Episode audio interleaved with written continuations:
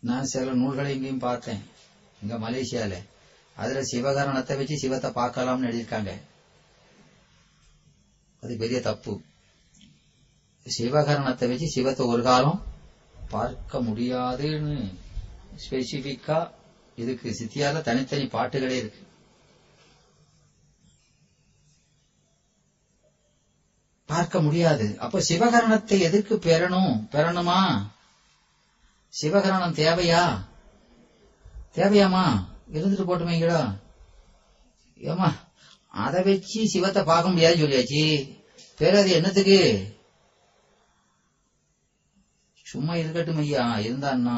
இப்ப நம்ம சில வீட்டுல பாத்தீங்கன்னா ஒரு பழைய டிவி இருக்கும். லேட்டஸ்ட் இருந்தாலும் அது பக்கத்துல இருக்கட்டும் அது யாரு இன்னொருத்தன் இல்லைன்னு கேட்கான்னு கொடுக்க மாட்டோம் அதுக்கு அடுத்து இருந்துட்டு போட்டுமே அது மாதிரி. இதுவும் ஒரு பக்கத்துல இருக்கட்டுமேனா ஏமா அந்த கருவி சிவத்தை பார்க்கறதுக்கு உதவாதுன்னாச்சு. அப்போ அது வேணுமா? வேணுமா வேண்டாமா? எதுக்கு? ஞானத்துக்கு போறதுக்கு. அதுக்கு தவம் எல்லாம் வேணுங்குது இல்லையா? தவம் தானே. இது எதுக்காக கேட்கணும்னா இதுல ஒரு முக்கியமான கருத்து இருக்கு. நீங்க அதை சாப்பிடுங்க. அப்படி ஒரு பதார்த்தம் இருக்கிறது எனக்கு தெரியாதேங்கிறாரு ஒருத்தர். இப்போ நீங்க இதை சாப்பிட்டா உடம்புக்கு நல்லதுன்னு சொன்னா அப்படின்னா அது என்ன பதார்த்தம்? அதே எனக்கு தெரியாதையா இட்லி சாப்பிட்டா நல்லது உங்களுக்கு ஈரண ஈஸியா ஈரணமாகும்னா. இட்லினா என்னதுன்னு எனக்கு தெரியாதையாங்கன்னா என்ன சொல்ல? இல்லம்மா அதாவது அஹ், சிவகரணம் என்பது எப்படி நமக்கு வருகிறது என்று சொன்னால் நாம் அருளை சார்ந்திருந்தால் இந்த கருவிகள் மாயா கருவிகள் அது என்ன இருக்கும்? அருளாய் நிற்கும். அது அப்படியே மாறும். இந்த கருவி என்ன ஆயிரும்? பசுகரணம் சிவகரணமாய் மாறும் எப்போ? நாம் அருளை சார்ந்து நின்றால். விளங்குதா? சிவபிரகாசம் எழுபது என்னது? எழுபது. மாயை மாமாயை மாயா வரும் இருவினையின் வாய்மை. ஆய ஆறுயிரில் மேவும். இல்லையா? மருளெனில் இருளாய் நிற்கும். மாயை மாமாயை மாயா வரும் இருவினையின் வாய்மை. ஆய ஆறுயிரில் மேவும். அருள் ஒளியாய் நிற்கும். சொல்றாரா இல்லையா? எனவே இந்த மாய கண்மங்கள் எல்லாம் அதுக்கு எல்லாம் படிச்சிருக்கீங்களா? மாய கண்மங்களுக்கு பொது இயல்பு சிறப்பியல்பு என்ன? ஆ, பாணவத்துக்கு சிறப்பியல்பு மறைத்தல் பொது இயல்பு மயக்குதல்ங்கிறமல. இதுக்கு சொல்லுங்க. சொல்ல முடியாது. சொல்ல முடியாது. ஏன்னா அது இங்கதான் சொல்றாரு. இதுக்கு பொது இயல்பு சிறப்பியல்பாவது அது தனியா கிடையாது. ஆன்மா நின்றவாறு நிற்றலே. விளங்குதா? மாய கண்மங்களுக்கு பொது இயல்பு சிறப்பியல்பு என்னதுன்னு? ஆன்மா நின்றவாறு நிற்பதுதான். ஆன்மா பொது இயல்புல இருந்தா அதுவும் பொது இயல்புல இருக்கும். இது சிறப்பியல்பு இருந்தா அதுவும் சிறப்பியல்புல இருக்கும். விளங்குதா? இதெல்லாம் சர்வ ஞானோத்தரம் படிச்சா தெரியும்.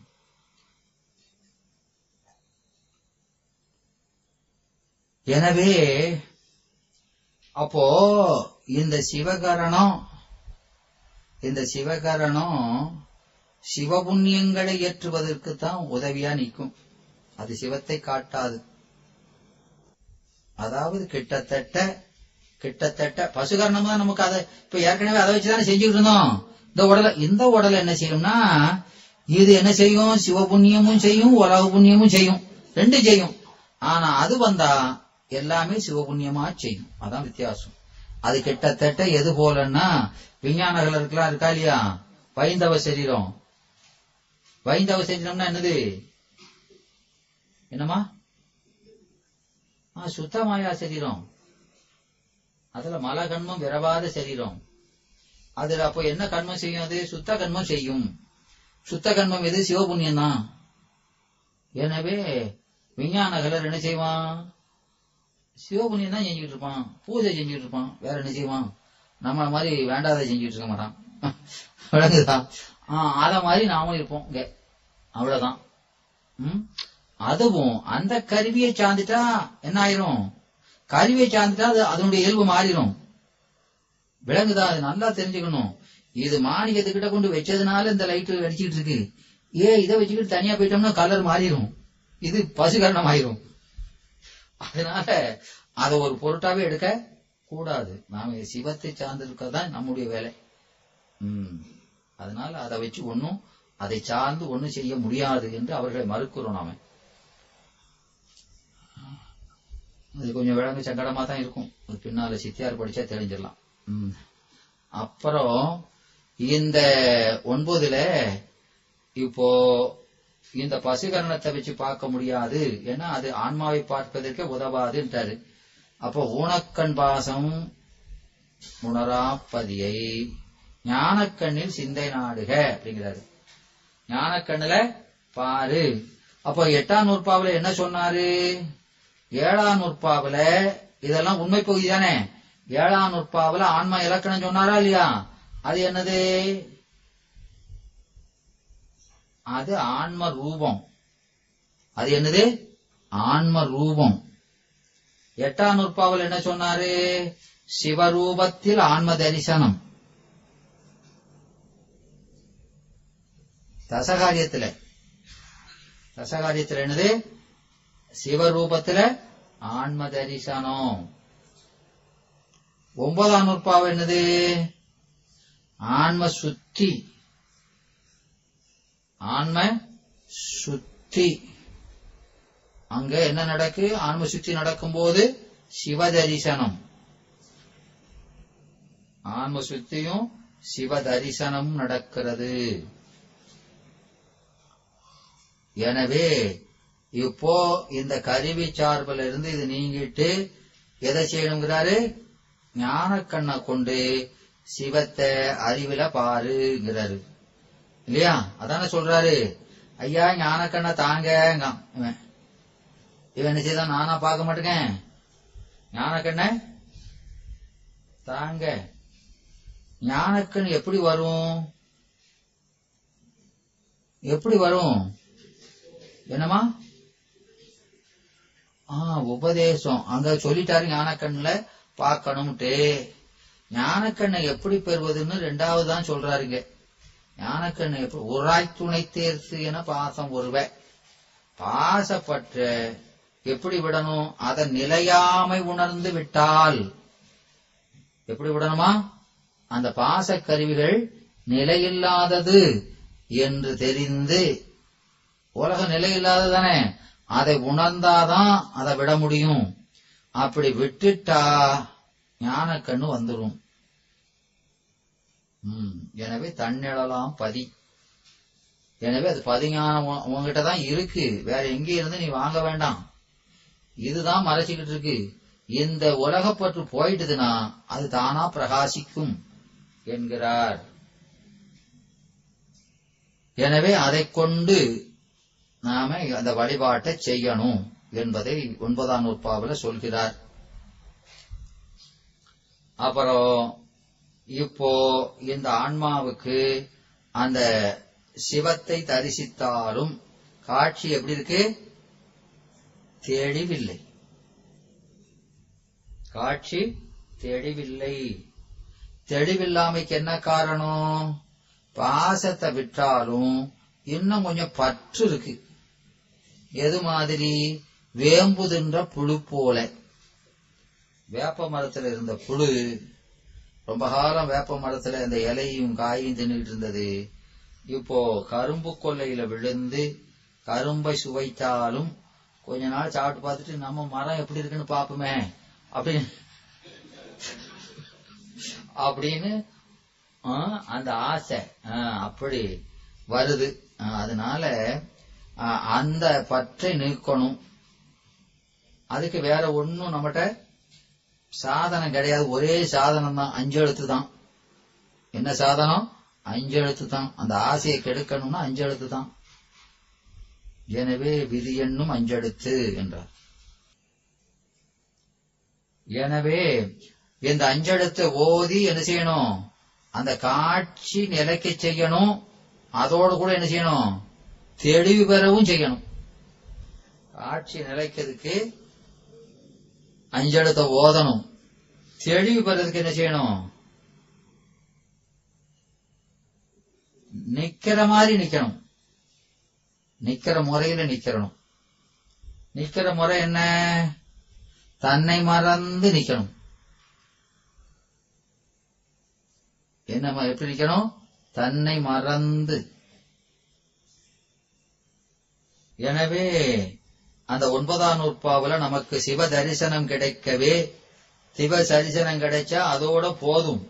அதுக்கு மேல ஒண்ணும் செய்ய வேண்டியதில்லை என்று சொல்கின்ற சிவசமவாதிகளை மறுத்து வெறுமன காட்சி மாத்திரம் போதாது. என்ன செய்யணும்?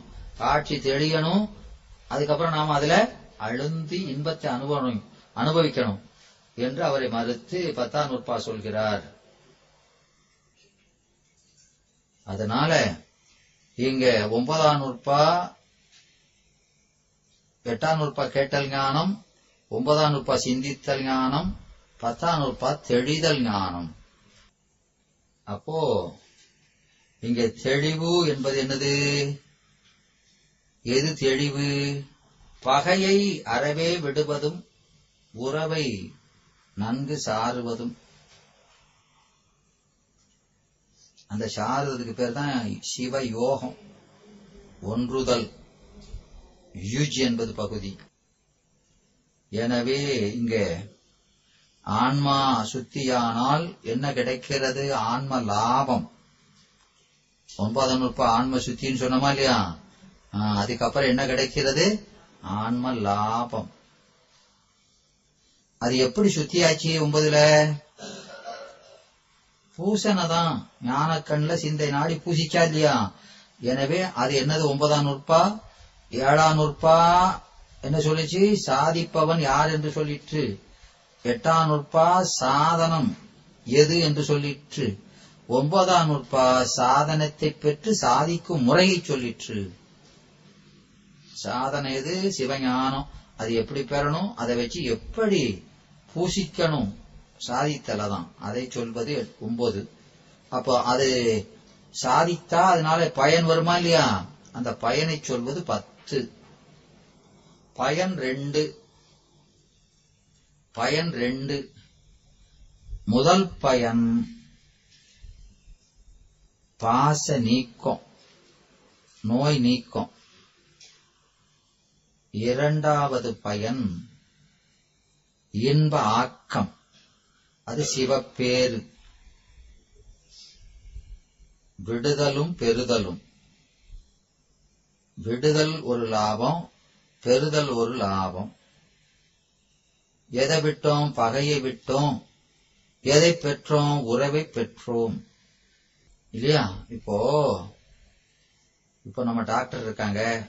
நீ சொல்லலையேன்னு யோசிச்சுட்டு இருந்திருப்பாங்க. இப்போ டாக்டர்கிட்ட நிறைய பேர் பேஷண்ட் வராங்க வந்து ஐயா என்ன செய்யுது? அப்படின்னு கேட்டா ஏதாவது ஒன்று சொல்றாங்க. இல்லையா காய்ச்சல் அடிக்கு மண்டை அடிக்கு ஏதோ ஒண்ணு சொல்றாங்க. சொன்ன உடனே அவங்க சரி அப்படின்னு அதுக்கு மருந்து எழுதி கொடுக்காங்க. எழுதி அந்த சீட்டை கொடுத்தோன்னே வாங்கிட்டு போறானா? பெருவானா சார் சும்மா? போக மாட்டான். என்ன கேப்பான்? ஆ எப்படி சாப்பிடணுங்கிறது கேட்டாலும் பரவாயில்ல. எப்படி சாப்பிடும் என்ன சாப்பிடலாம்? ஐயா ஆகாரம் என்ன சாப்பிடலாம்? ம் சாப்பிடலாம். கேக்குறாங்களாமா கேட்பாங்க. எதுக்காக அதை கேட்காங்க? இந்த நோய் அவன் சாப்பிடுறதுக்கு இடைஞ்சலா இருக்கு. இந்த நோய் அவன் சாப்பிடுறதுக்கு இடைஞ்சலா இருக்குது. எது? இந்த நோய் இல்லையா? அப்போ அந்த நோய்க்கு மருந்து பெறும்பொழுதே என்ன கேக்குறான் எதை சாப்பிடலாம்? அப்ப நோய் நீங்கணும் அப்படிங்கிற அந்த கருத்துல என்ன எதுக்காக நோய் நீங்கன்னு நினைக்கான்? அனுபவிக்க. சாப்பிடுறத ஏதோ ஒரு அனுபவத்தை பெறுவதற்காக தான் நோய் நீங்கன்னு நினைக்கான். விளங்குதா ஐயா? இப்ப வெறுமனை நோய் நீங்கிறது வெறுமனை போறது பிரச்சனை இல்லை.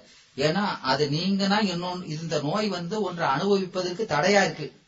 அவன் நினைச்சதை சாப்பிட்டு அனுபவிப்பதற்கு தடையா இருக்கு. அப்போ இந்த தடை நீங்கன்னா அவன் நினைச்சத விளங்குதா? அதானே இப்போ சாதாரணமா உடம்புல அதான் இருக்கு. அதனால இப்போ நாம நோய் நீங்குவதன் நோக்கம் என்னன்னா அனுபவிக்க வேண்டிய பொருளை அனுபவிக்க. விளங்குதா? அப்போ நோய் நீங்கினா மட்டும் போதாது. அப்போ பெற வேண்டியதை பெற்று அனுபவிக்கணும். விளங்குதா? அதனால ஏன்னா நோய் நீக்கமே போதும்னு சொல்லக்கூடியவங்க நிறைய சமயத்தினர் இருக்காங்க. அதை நாம மறுக்கிறோம். அது நம்முடைய இயல்பல்ல. ஆன்மாவினுடைய இயல்பு அது அல்ல. ஏன்னா ஆன்மாவின் எல்லா எந்த துன்பம் நீங்கணும்னாலும் அதுக்கு ஒரு காரணம் ஒண்ணு வச்சிருப்பாங்க. இதை பெறுவதற்கு தடையா இருக்கிறது. இதை பெறுதற் பொருட்டு நீங்கணும்னு வச்சிருக்கோம். இல்லையா? அது போல முக்தியிலையும் வெறுமனே துன்ப நீக்க மட்டும் போதாது. அதனால ஒரு இன்பம் வரணும் என்பதை நம்முடைய சைவ சித்தாந்தம் தெளிவாக சொல்கிறது. இல்லையா?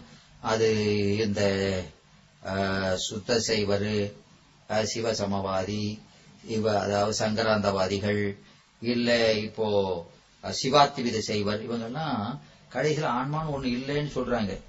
இல்லையா? அப்போ நாம வந்து என்ன சொல்றோம்? பாடானவாதி. பாடானவாதி. கடைசியில் கல் மாதிரி கிடக்கிறது தான் முச்சிங்கம் அதுக்கா அந்த பாடுபட்டோம்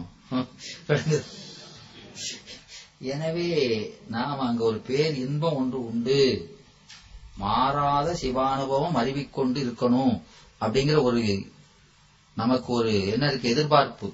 ஒரு மோட்டோ இருக்கு. அதை அடைவதற்காக தான் இந்த சாதனத்தை நாம செய்கிறோம். விளங்குதா?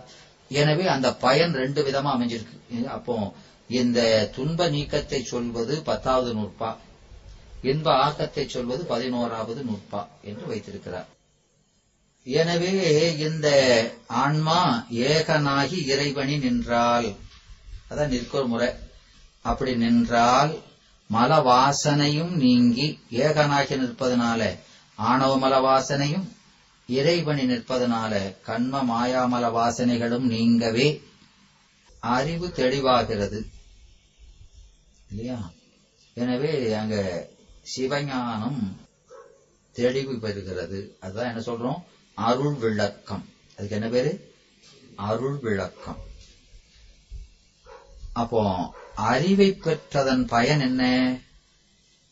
எதுக்கு அறிவு வேணும்? அறிவின் பயன் அனுபவித்தல். அறிவின் பயன் அனுபவித்தல். அதை சொல்வது பதினொன்று.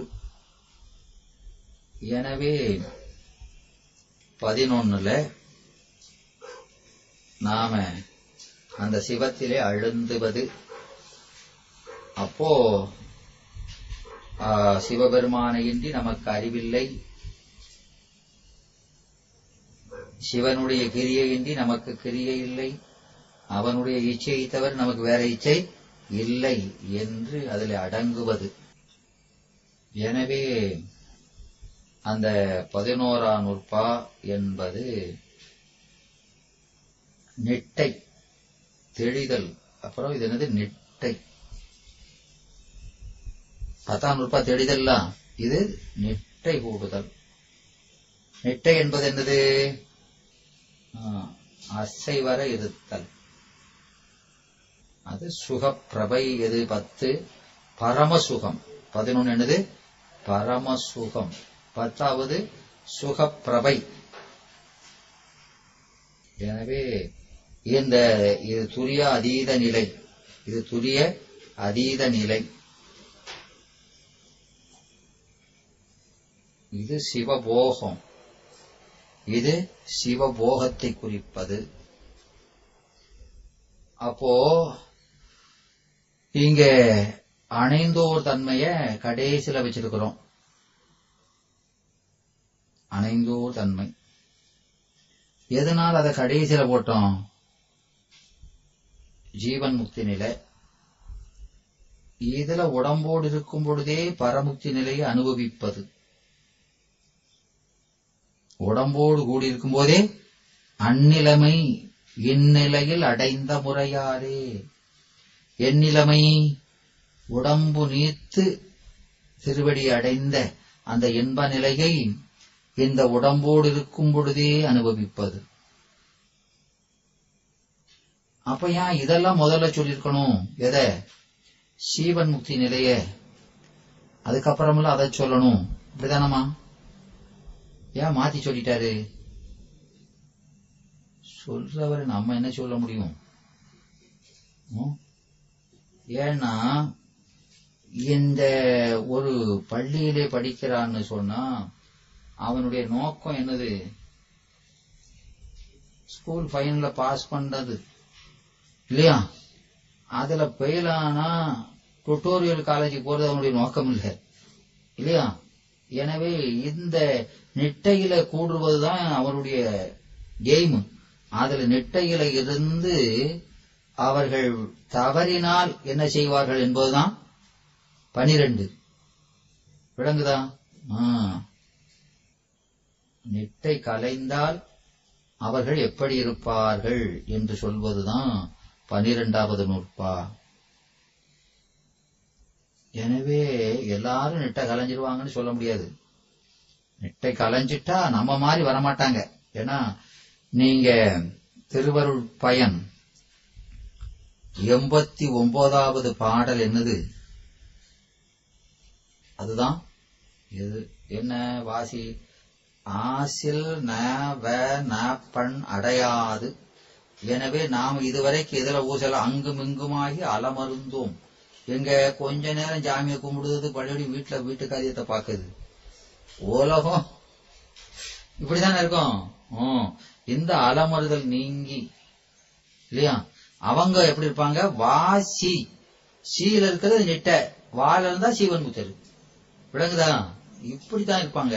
நம்மள மாதிரி கீழே இறங்கி வந்துட மாட்டான். ஏன்? அவன் அதை அனுபவிச்சு பார்த்தாயா இத பா- ஏத்தே பார்க்க மாட்டான். விளங்குதான் அந்த இத இப்போ சாதாரணமாகவே இப்போ சில ஹோட்டல்ல இப்ப ஐயா ஹோட்டல் வச்சிருக்காங்க. அங்க சாப்பிட்டு பார்த்துருக்கீங்களா? அங்க போய் காபி சாப்பிட்டவங்க அந்த பகுதியில வேற எந்த ஹோட்டலும் போக மாட்டான். எதனாலன்னா அந்த ஒரு ஒரு சிறந்த சுவையை சுவைச்சிட்டாங்கன்னா அதனோட குறைஞ்ச சுவை மற்ற இடத்துல இருந்தா என்ன செய்ய மாட்டாங்க? அங்க போக மாட்டாங்க. கொஞ்சம் தூரமா இருந்தாலும் என்ன செய்வாங்க?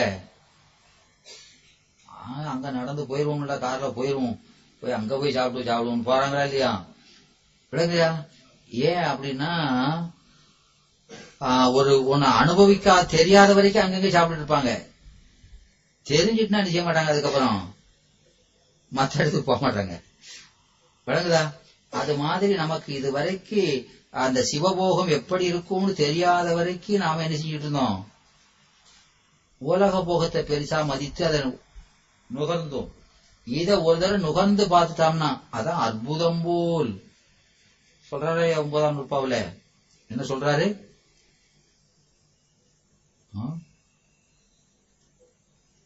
அற்புதம் போல். அற்புதம்னா என்னது? அற்புத பத்து. அற்புத பத்துனா என்னது? என்னமா அதிசயத்துக்கும் அற்புதத்துக்கும் என்ன வித்தியாசம்? அதிசயம் என்பது அறிந்த ஒன்றின் மிகுதி. ஏற்கனவே நாம் அறிஞ்சத அதனுடைய மிகுதி தான் அதிசயம். அற்புதமாவது இதுவரை நுகர் நுகர்ந்திராத ஒன்று அறியாத ஒன்று. அது எப்படி இருக்கும்னே தெரியாது. இப்பதான் அதை பார்க்க அது வித்தியாசமான ஒரு உணர்வு. அதனால அத என்ன சொல்றோம்? அற்புதம். அதனால அற்புதம் போல் வந்துதித்து. சொல்றாரா இல்லையா? ஒன்பதாம் நூற்பா இரண்டாவது அதிகரணம். நிர்குணனாய் நிர்மலனாய் நித்யானந்தனாய். தற்பரமாய் நின்றதன் மிதுன் அற்புதம் போல் ஆனா அறிவாய் அழகிழந்து தோன்றானோ? வானே முதல் கலையின் வந்து. இந்த வான் முதல் இந்த பிரிதிவி இருக்கக்கூடிய அங்கிருந்து இருக்க இந்த முப்பத்தோரு தத்துவத்தை விட்டுட்டோம்னா வந்து வரமாட்டானா? கண்டிப்பா வருவான் அப்படிங்கிறாரு. ஓகாரம் எதிர்மறை. அந்த அற்புதம் போல் வந்து நமக்கு ஒரு இதுவரை நம்ம அறிந்திராத ஒரு இன்பத்தை கொடுப்பான் என்று சொல்கிறார். அதனால இந்த பனிரெண்டாவது நூற்பாவில அணைந்தோர். எதை அணைந்தோர்? நாம அணையாதவரா? நாம் அணைந்தவரா அணையாதவரா? அணையாதவரா? நாமளும் அணைஞ்சவர் தான் அவரும் அணைஞ்சவர் தான் ஆனா அவர் அணைய வேண்டியது அணைஞ்சிருக்கிறாரு. நாம அணையக்கூடாதது அணைஞ்சிருக்கோம். அவ்வளவுதான் வித்தியாசம். இல்லையா? நாம பாசத்தை அணைந்தோர் அவர் பதிய அணைந்தோர். இந்த பாசத்தை அணைஞ்சவனை ஏற்று பார்க்க மாட்டேங்கான் இவன் அணைஞ்சோர்னு சொல்ல மாட்டேங்க எனவே அணைந்தோர் தன்மை. அது என்ன? அந்த பகுதியில என்ன சொல்கிறார் நமக்கு?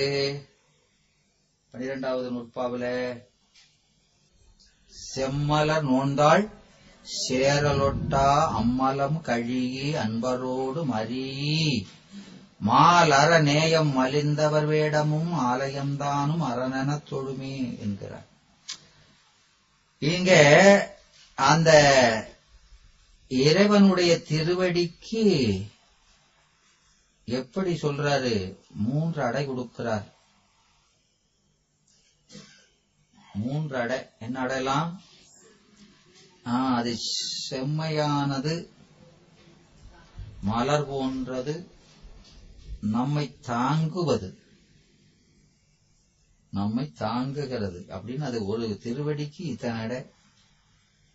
அப்பேற்பட்ட அடையெல்லாம் கொடுத்து இப்பேற்பட்ட அடி- திருவடியை அடைய உடையாம தடுக்காயா இந்த பாவிங்கள் அம்மலம். அம்மலம்னு சுட்டு எம்மலம்? இப்- இந்த உயர்ந்த திருவடி சார ஒட்டாமல் தடுக்கின்ற அம்மலம். அதை கழி. எல்லாம் அடபடை ஏன் அப்படி சொல்றாரு? ஏன்னா ஒன்பதாம் நூற்பாவில உராய்த்துணை தேர்த்து சொல்றாரா இல்லையா? உராய்த்துணைன்னு என்ன உரா துணை. ரெண்டும் சேர்ந்து உரா துணை. உரானா என்னது? அதுக்கு ரெண்டு ரெண்டு விளக்கம் கொடுக்கிறாரு. ஒன்று உலாவுதல் என்ற தொழிற்பெயர் அல்விகுதி குறைந்து உராயன நின்றது குறுக்கல் விகாரமாய். அது எனது குறுக்கல் விகாரமாய் நின்றது. தொழிற்பெயர் உலாவுதல். ஆ, உலாவுதல் உலாவுகின்ற தேர். அது எனது காலநீர். இன்னொன்று ஊரா ஊராத தேர். ஊராத ஊற முடியாத யாரும் ஏற முடியாத தேர். எந்த தேரு? காணல் நீர் தான். தேர்ல ஏறி போவான். இது மேல ஏற முடியாது. உம் இப்போ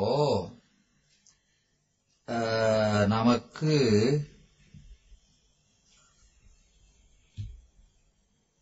தமிழ்ல பாத்தீங்கன்னா பாயா வேங்கை. அப்படின்னா என்ன? என்னம்மா? பாயாத வெங்காயம்னா பாயா. பாய்ந்த வெங்கை தான் பாயாத வெங்கையா? ஆ பாயா வேங்கை. பாயா வேங்கையாவது வேங்கைனானது புலி. வேங்கைனா புலிமா எனவே அந்த வேங்கை பாயும். எனவே அந்த மரத்தை குறிக்கிறதுக்கு என்ன சொல்றாரு? பாயாத வேங்கை என்று வேங்க மரம் என்பதை எப்படி சொல்றாரு? பாயா பரவா குழவி என்னது? பரவாத குழவி என்ன